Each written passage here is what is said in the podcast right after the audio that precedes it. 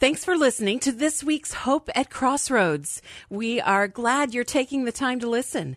As you tune in today, if you need encouragement or prayer, please reach out to us by texting 864 288 1626. Or you can connect with us through our website, hope at crossroads.org. Spread the word to your friends and let them know they can subscribe at Apple Podcast or on Spotify. And now, here's this week's message. Good morning.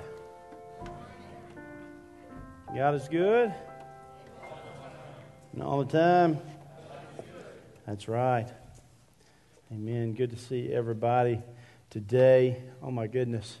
Uh, thank you, worship team. Thank you, choir, uh, for preparing our hearts uh, for the word today. And uh, um, I did want to say before we uh, move into our um, to our message uh, that, as Pastor Jack has already shared uh, today, that um, that this evening uh, over at First Baptist uh, Simpsonville we'll be having our uh, it's actually our third annual one night worship event, and we have over 20 churches that'll be participating tonight uh, in a worship service. And uh, many of our churches uh, have been, student ministries have been, uh, this last month, have been kind of preparing our students uh, for this, this night. And really, what, what one night is about is, is it's right in the name. It's about that one. It's about that one person that, that is close to them, but that's far from God that they've been praying for, that they've been caring for, that they've been inviting to uh, come and join us uh, tonight. And uh, uh our goal and our hope and our dream, uh, our prayers uh, that we've been praying over the last six months as we've gotten together as youth pastors is this, is that simply this one thing that those students that are far from God, that have been prayed for, that have been cared for, that have been invited tonight will hear the gospel. And when they hear the gospel, the Holy Spirit will move in their hearts and that they would respond in faith to Jesus Christ. And so, uh, so last year, uh, we saw 73 students uh, come to faith in Jesus Christ. And uh, uh, so, if you guys would be praying for us, uh, we're actually going to open up the chapel this afternoon. Uh, we're leaving at 4.30, uh, students. Um, we're leaving at 4.30 but we're going to open up the chapel at 4 o'clock and so if any of you i know some of the parents have already uh, expressed interest uh, we're going to join together uh, all those that, that are willing and want to uh, just to continue to bathe this thing in prayer before it starts tonight so uh, you don't have to be a parent. You can be a church member uh, who just uh, loves students, who just love to see people uh, come to faith in Jesus Christ. We want to invite you to come and join us at 4 o'clock as, as we just pray and, and just plead and ask God, God, and all, will you just move in the hearts of the young people tonight? And so that uh, what we've seen over the last month or so, uh, that started at Asbury College and has trickled over into other college campuses uh, and even churches uh, in, in our nation that, um, that revival would break out. But understanding this, uh, before revival can break out in the church, it's got to break out in our own hearts. So, uh, so if you will, uh, that's just an open invitation for you to come join us uh, as we pray um, tonight at 4 o'clock and then before disciple life starts. So, uh, if you've got your Bibles, turn to Jonah chapter 4. Jonah chapter 4 is where we're going to be at today. Over the last couple months, uh, we've been walking through this book of Jonah. And for those of you that may have not been here, or maybe uh, you've missed a week or two uh, in this series, uh, just let me give you a little cliff notes, okay? Uh, the book of Jonah, uh, it's, the book of Jonah is a prophet of, uh, who was, had a calling of God to deliver a message from God to a people of God who were far from God. It's about a prophet of God who had a message from God to deliver to a people who were far from God.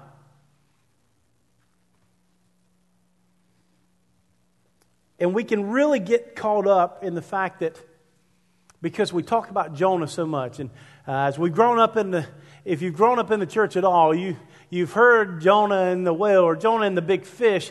Uh, it doesn't necessarily say it was a whale, but it was a big fish. And so, you know, we you like to make our own interpretation and say, well, a big fish, and all, surely it wasn't a shark, but it was a whale, right? So, uh, so you know, that's kind of how it's fallen on over the years. But uh, how, you know, we've, if we're not careful, we will understand that the book of Jonah is about Jonah. And it's really not. The book of Jonah is about God. It's about a unconditional loving God who pursues a group of people and continues to even pursue the prophet that he sends to the people in his disobedience. It's about the will of God and how we will respond to it. So, we're going to continue to see in the book of Jonah. We've seen how God continues to pursue Jonah in his disobedience to God's call. We've seen God appoint a big fish uh, to rescue Jonah from the storm in his disobedience. We've also seen that we serve a God of second chances, as Pastor Jack shared last week. And we've seen what happens when people are willing to turn from their sin and believe in God.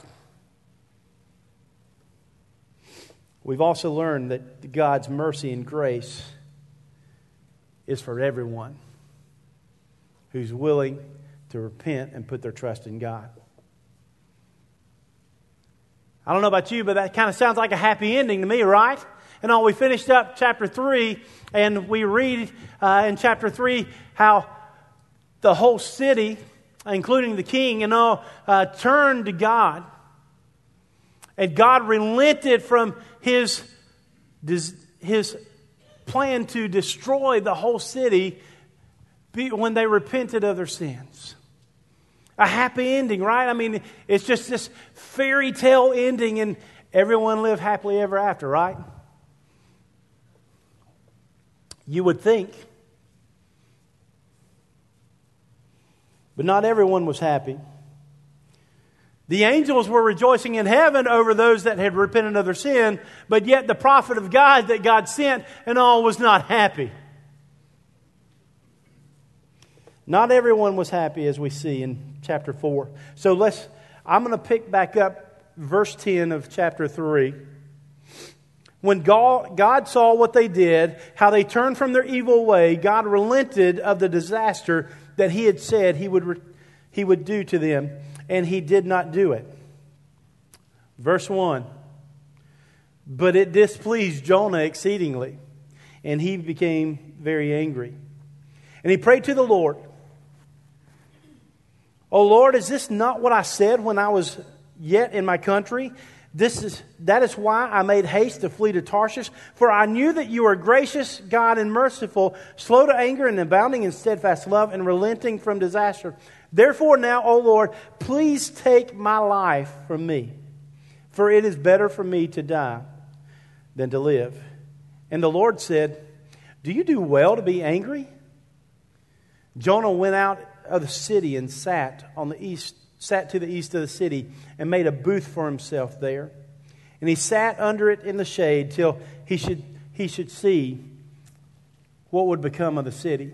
Now the Lord God appointed a plant and made it come over Jonah that it might be shade over his head to save him from his discomfort. So Jonah was exceedingly glad because of the plant. But when the day when the dawn came up the next day, God appointed a worm that attacked the plant so that it withered. When the sun arose, God appointed a scorching east wind, and the sun beat down on his head and jo- of Jonah so that he was faint and he asked that he might die and said, It is better for me to die than to live. But God said to Jonah, Do you do well to be angry for a plant? And he said, Yes, I do well to be angry, angry enough to die. And the Lord said, You pity the plant for which you didn't labor, nor did you make grow, which came in being which came into being in a night and perished in a night. And should I not pity Nineveh, the great city, in which more there are more than 120 persons who do not know their right hand from their left, and also much cattle. There's several points in the story that we're going to unpack from chapter 4 of Jonah. And the first is this the first thing that we see is Jonah's attitude toward God's decision to save the Ninevites. The people of Nineveh turned from their sin and believed God, and God relents from destroying the city. And Jonah was mad about it. Huh? What? God saves over, it says there's 120,000 people in Nineveh, and God saves all those who come to faith in Jesus Christ that believe in God. And the prophet that God sent to deliver the message was mad. I don't know about you, but that's just strange. Why would, let's put it in our terms, why would a believer in Jesus Christ get mad at God for saving someone else who was headed to hell because they didn't have a relationship with Jesus? But that's exactly what we see here. Jonah was mad. He had an attitude. And his attitude wasn't good.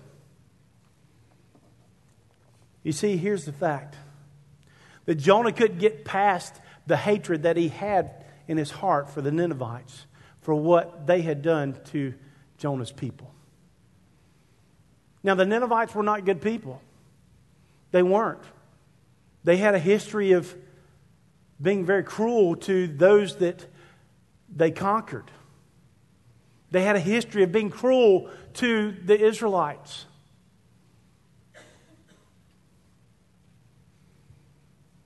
And Jonah just couldn't get over that. So let me ask you a question today. Are there people in your life that you would feel the same way if God saved them? Are there people in your life? Are there people in your, at your work? Are there people in your school? Are there people in your community? Are there people in your church that you would be so upset if they came to faith in Jesus Christ. That you would be so upset that they went from death to life because they hurt you in the past. In a nutshell, that's, that's exactly where Jonah finds himself.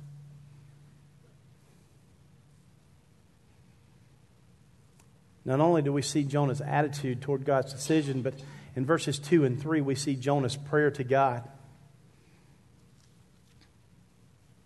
And he prayed to the Lord, O Lord, is this not what I said when I was yet in my country? This is why I made haste to Tarshish. For I knew that you were gracious and mercy, merciful, slow to anger and abounding steadfast love, and relenting from disaster. Now, therefore, Lord, please take my life, for it's better for me to die than to live. One thing about Jonah's prayer, you can't say that Jonah wasn't being honest. Jonah wasn't being, he, he, he had no problem being sincere and authentic with, uh, with how he felt toward God right now. In verses 2 and 3, he even attempts to justify his own disobedience when he ran from God's call the first time. He said, That's why I went to Tarshish, because I knew your character. I knew who you are. And I knew that if I went and took this message to the Ninevites, and for whatever reason, for some reason, that they repented of their sins and turned to you, that you would be faithful and forgive them.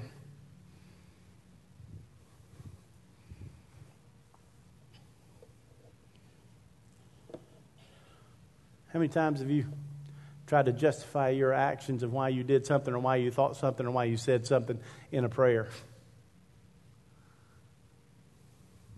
How many times have we put it in the form of a prayer request?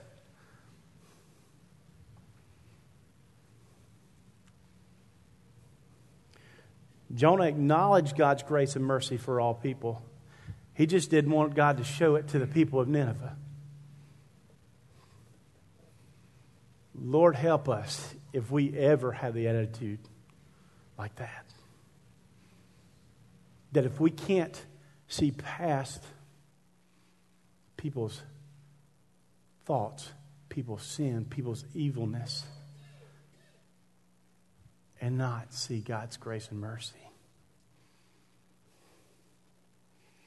Jonah obviously had a case of spiritual amnesia.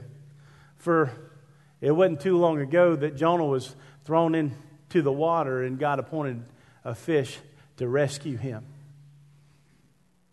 You remember that prayer in Jonah chapter 2? I called out to the Lord out of my distress, and he answered me. Out of the belly of Sheol I cried, and you heard my voice. For you cast me into the deep, into the heart of seas, and the flood surrounded me. All the waves and your billows passed me.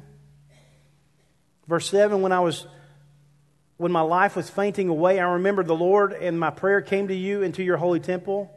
Those who pay regard and to vain idols forsake their hope of steadfast love. But I will, I with the voice of thanksgiving, I with the voice of thanksgiving. It's kind of odd that he had the voice of thanksgiving in chapter 2, and here in chapter 4, he's got, he's got an attitude of anger. Oh, how quickly the flesh can get a hold of us.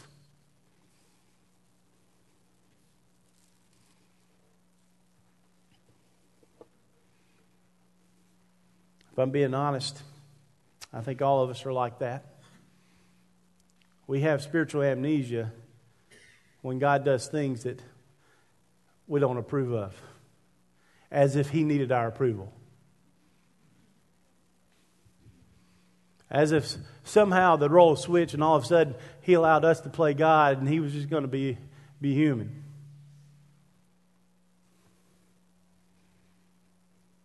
All of us have been there, if we're being honest. I think that's why we relate to Jonah so well, because really Jonah's just like us. We praise God and we're thankful for Him when things are going our way. But when God does things that aren't, aren't the way that we would have Him to do it, then we're like, hmm, I know who you are. I just wouldn't have done it that way. Or we say this God, do you know what all they did? Do you know, do you know their history? And God's saying, Yeah. Not only do I know their history and their past, but I know yours as well. And I still sent my son to die for you. And I still showed you grace and mercy. And you wonder how many times God was shaking his head like, when are you going to get it? It's okay if I show you grace and mercy, but it's not okay if I show these people grace and mercy.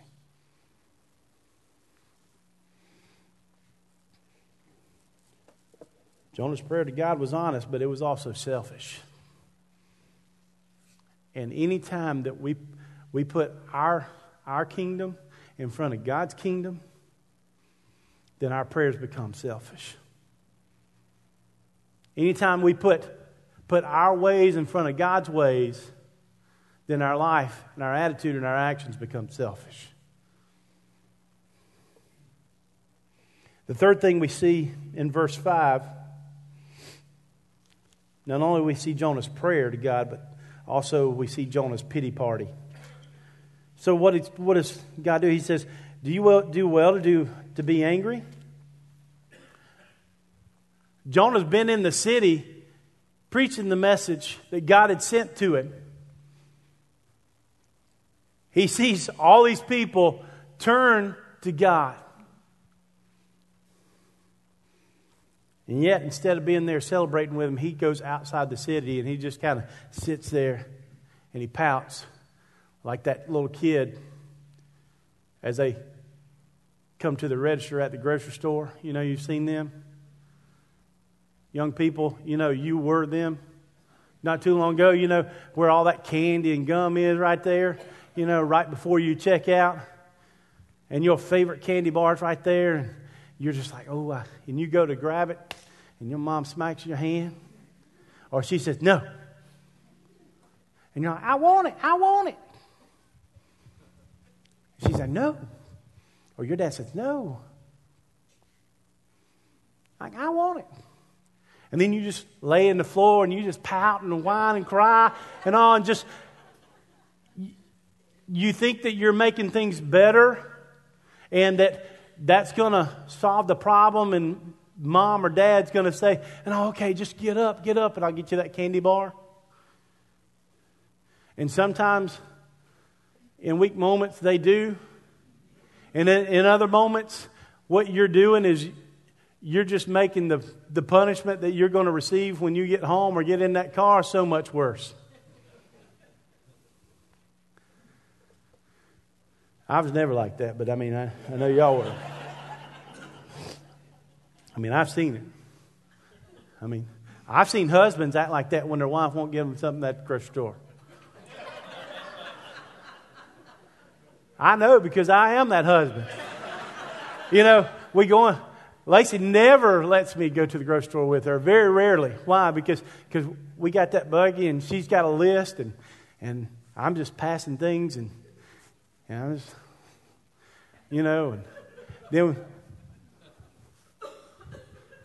we get to the register and she starts putting things out and you know, and I'm helping her because, you know, I'm grabbing things that I got and I'm just kind of putting it up under stuff and, you know, and it gets there and, and, and it starts getting checked out and, and she's like, who, I didn't, this isn't on the list. Who got this? And, and she's looking around and I'm like, Claire did it. Isn't that what we do? I mean, even as me, and uh, I know uh, the kids did it. They put it in there. Why did you do that? And then if, if you, you're like our girls, I don't, if your kids are like ours, I got one over here, I didn't do it. And then one that feels pity for me, she's like, yeah, I did it. it and all, I did it. Olivia's usually telling on me. Claire's kind of, you know, because she knows that I'll share it with her later on. but he left the city to go down, sit down and enjoy a little pity party. He's over there pouting. And deep down, in the back of his mind, in the depths of his heart, Jonah is still hoping that the Ninevites would change their mind and that God would bring judgment still on that city. He's throwing a pity party. Heaven help us when we throw pity parties when people are getting saved just because they've heard us or what they did to us 20 years ago. No, our reaction should be like the angels that says, when a sinner repents, the angels rejoice. Amen. Verse 4, we, we keep moving on excuse me, verse 6. Not only we see Jonah's pity party, but in verse 6 we see God's provision of Jonah.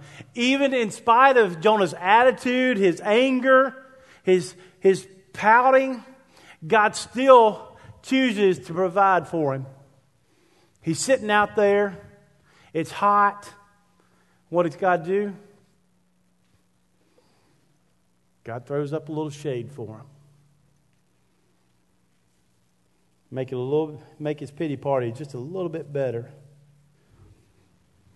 And verse 6 says this Now the Lord God appointed a plant. I love that. He appointed the fish, and he appointed the plant too. Which reminds me of this that when God speaks, things happen. He spoke everything that we see into existence with his voice.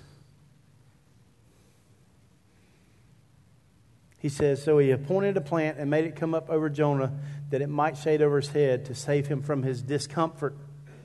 But Jonah was exceedingly, so Jonah was exceedingly glad because of the plant. Jonah's attitude changed pretty quickly, didn't it? It changed quickly when God provided shade for, us, for him in the heat. It, his attitude changed pretty quickly when God was taking care of him. Although that happiness was short lived, because the same way that God provided for Jonah,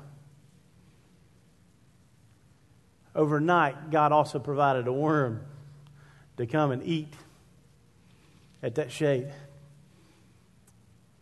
I don't know about you, but uh, when we were, our girls were younger, there was this, this little book that we used to read to them all the time that they loved called The Hungry Caterpillar. Anybody know what I'm talking about? You got that hungry caterpillar, and he eats through that leaf, and then he eats through the fruit, and you know, next thing, the hungry caterpillar, he's so full, then he becomes, at the end, he becomes a beautiful butterfly. Jonah was happy for a moment, even if his happiness was short lived. You see, even in the midst of Jonah's continued disobedience, God was still working on Jonah. God was still pursuing Jonah. Aren't you glad that God continues to pursue us when we don't deserve it? Even after we come to faith in Jesus Christ and in our disobedience, in our unfaithfulness over time, God still continues to pursue us. Why? Because He's a loving God. And I'm here to tell you today, and all that if you've lived a life of disobedience and you're continuing to live a life of disobedience right now, and you don't want to have anything about pursuing God, can I tell you? It doesn't stop God from pursuing you. Because in His love, just as God was continuing to pursue Jonah in his disobedience, God pursues us. I'm, for one, thankful for that pursuit that never, never ends.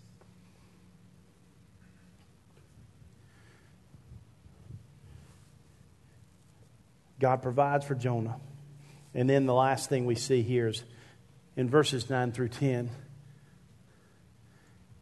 Jonah just didn't get it. He's hard headed, he's stubborn, he's obstinate.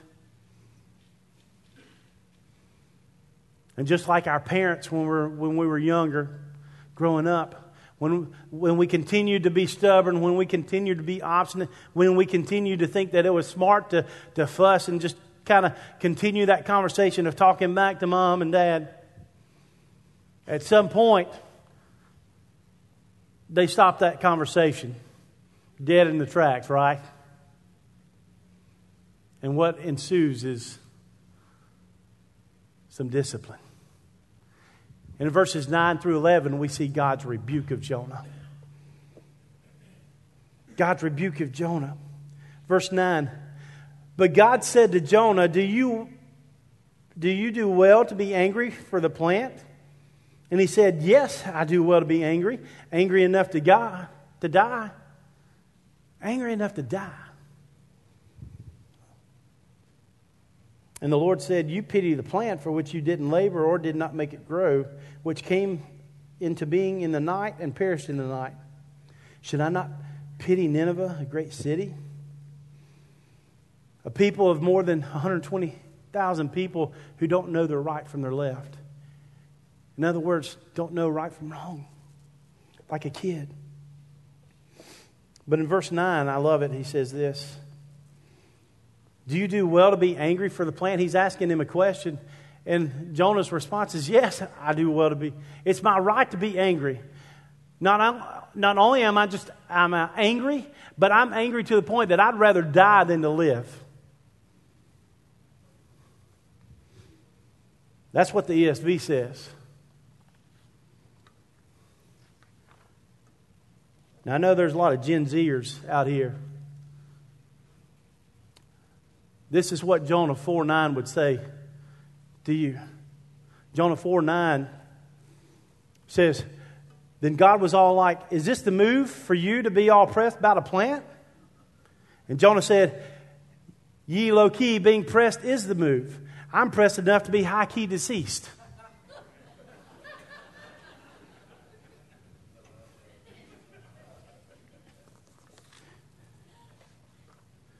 Now, some of you are like, I don't understand that.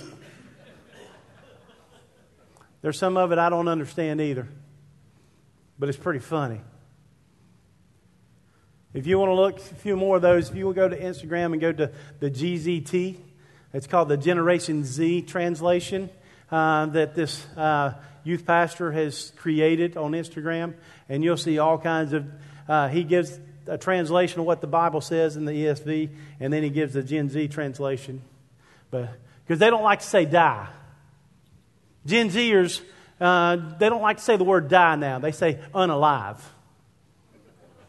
Or they say, you know, high key deceased. There's, there's some other funny ones out there that I'd love to share with you, but we just don't have time. Jonah couldn't get over himself to be able to rejoice in the fact that a whole city of people have turned to God. And it goes back to the root of his heart.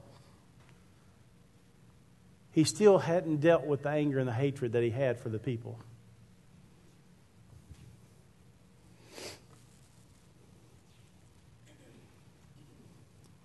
And God provided a plant. Jonah was happy. God took the plant away. Jonah was angry again, angry enough to die. So, as any conversation between a parent and a child, God starts to unload a dose of reality on Jonah. In other words, in my generation's translation, he's getting ready to take Jonah to the woodshed, the spiritual woodshed.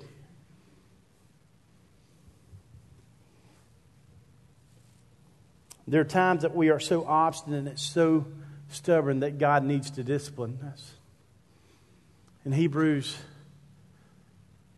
God's word says, Those whom God loves, he disciplines. Spurgeon put it like this God will not allow us to sin and continue to sin faithfully. Not because he doesn't want us to live, but because he loves us so much. He doesn't, he doesn't want us to hurt ourselves. He doesn't want us to be in situations or put ourselves in situations that we're going to regret later on. So, in His love for us, God disciplines us. Just as in, a, in a, the, love that a parent has for their kid, know, when, when they mess up, when they do things that are not right, that they've been told over and over and over again, you know, don't do this, don't do that. You know, you shouldn't touch that hot stove. You shouldn't touch that heater. And of course, I understand. I was the same way. If mama told me not to do it, I was going to do it, right? And there were times that mama just allowed me to do it and face the consequences.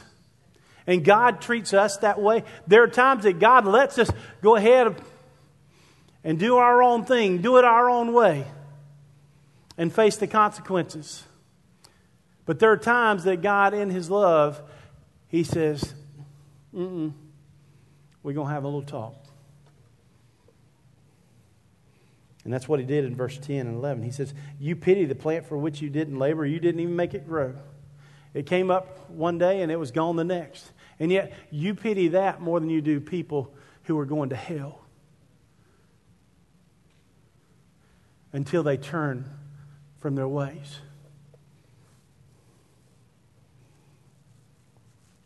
And Jonah got all bent out of shape over a plant that was there for 24 hours. That God provided for him that he didn't do a thing for. He didn't water it, he didn't even plant the seed. God just appointed it to grow. And he got all bent out of shape when God took it away. How many of us are like that? Honestly? How many of us have been like that? God provides and God cares for, for us, and we continue to be unfaithful to Him, and God takes that blessing away. God giveth, and the Lord taketh away. That's what the book of Job says.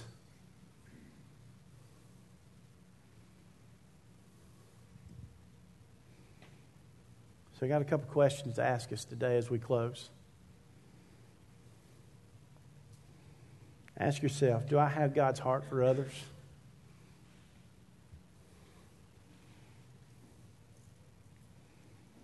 Do I have God's heart for other people to come to faith in Jesus Christ? To go from spending eternity separated from God in a place that was never created for them so that they can spend eternity in a place that God's created for them? You see, here's, here's something that we learned from Jonah 4. We can't be a recipient of God's grace and not be a dispenser of God's grace to others. Let me read that again because this is my good friend Tony Evans says this. We can't be a recipient of God's grace and not be a dispenser of God's grace to other people.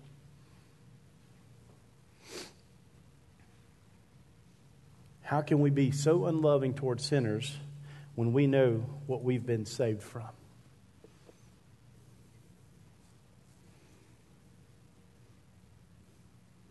That's why God gave us the Great Commission to go and make disciples of all nations, baptizing them in the name of the Father, Son, and Holy Spirit, teaching them all I've commanded you.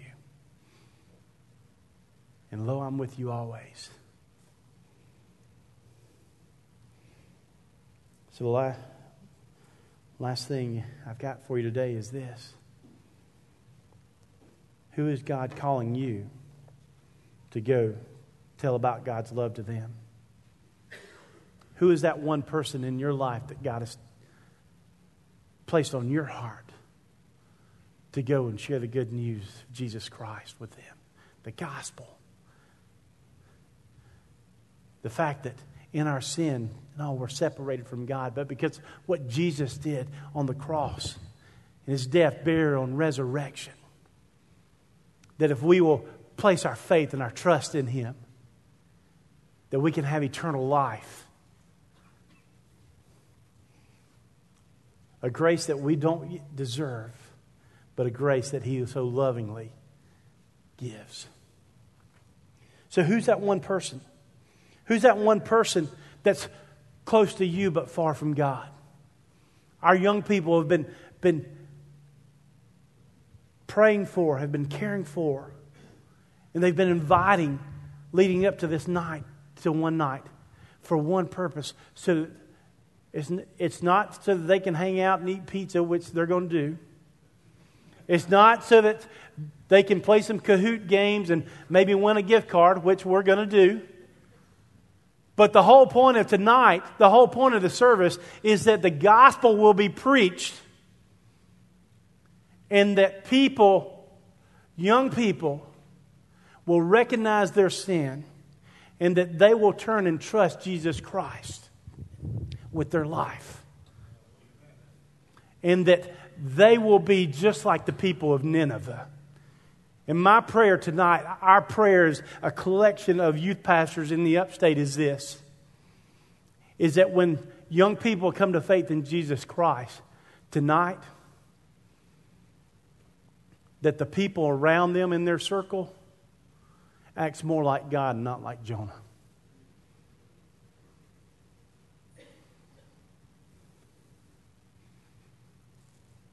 So, who's that one person in your life? Here's what I want to encourage you to do. If you're not already doing it, won't you start praying for them today? Yeah, you can pray for their health, you can pray for their family. But the most important thing that you can do is pray for their salvation. Who's that one person in your life? Start praying for them today. Start caring for them this week. Find ways to care for them, to show the love of Jesus with them. And when God opens that, that door of conversation to be had, and oh, why don't you share the gospel with them? knowing that if someone would not have loved you enough to share the gospel with you, you would be in the same boat. And yeah, I'm telling you, you might be nervous, you may be scared, scared, you may not know what to do. Won't you trust God? Won't you just share your testimony of how God brought you out of darkness into his marvelous light? And then trust God with the results. Because if they reject Jesus, they're not rejecting you. They're not rejecting your presentation, they're rejecting Him. You don't have the power to save them, but God does. So won't you share God with them today? Let's pray. Heavenly Father, we thank you for today. Lord, we thank you for this series in the book of Jonah. Lord, we thank you for the reminder that even in our disobedience, Lord, that you continue to pursue us. Even at times in our unfaithfulness, Lord, you still call us to go. Father, we're also reminded that you can draw a straight line with a crooked stick. So, Father, I pray that today, Lord, if there's someone here in this room that is like the, they're like the Ninevites, they've, they're far from God, they're not even pursuing God. But God, because you're pursuing them, Lord, I pray that your Holy Spirit move in their hearts right now. And that they would pray this simple prayer God, I acknowledge my sin and that I'm a sinner. And I ask you to forgive me of that sin. And I place my trust in Jesus Christ, the one who died, was buried, and rose three days later, overcoming death and hell. And I commit my life to you today. But Father, I pray today that we have a bunch of people in this room, and I know we do, who have people in their life who are, that they love, and they love so much, but they're far from God.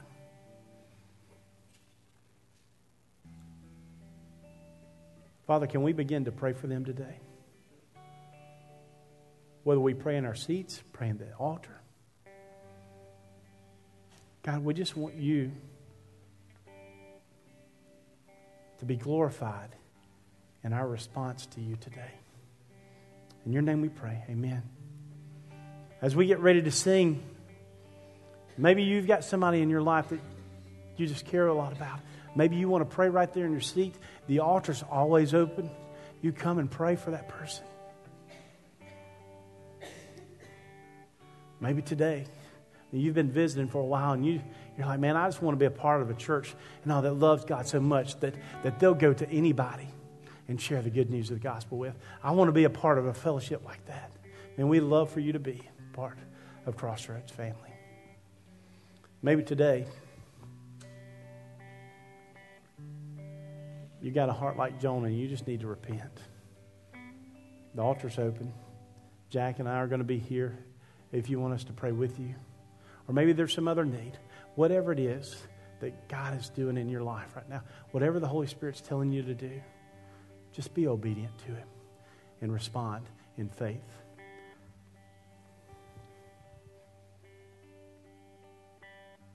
Amen. Would you stand? Let's sing. This Hannah Matt lead us. Maybe you don't need to sing. Maybe you need to be at the altar, be praying. But if you want to sing, you can as they lead us. Would you respond to the message from the Word today? Softly and tenderly, Jesus is calling, calling for you and for me. We hope you've been challenged and inspired from today's message. You can find out more about the message you have heard today by visiting our website, hope at crossroads.org. If you live in the upstate South Carolina area and you're looking for a church home, we hope you'll come by and visit sometime. Details about our church and service times can also be found online. In addition, we want to invite you to check out some of the great items at our website that will help you, or you can give as a gift to a friend. Devotionals and other resources are all available at hope at crossroads.org. Thanks again for listening, and we hope you will tune in again next week.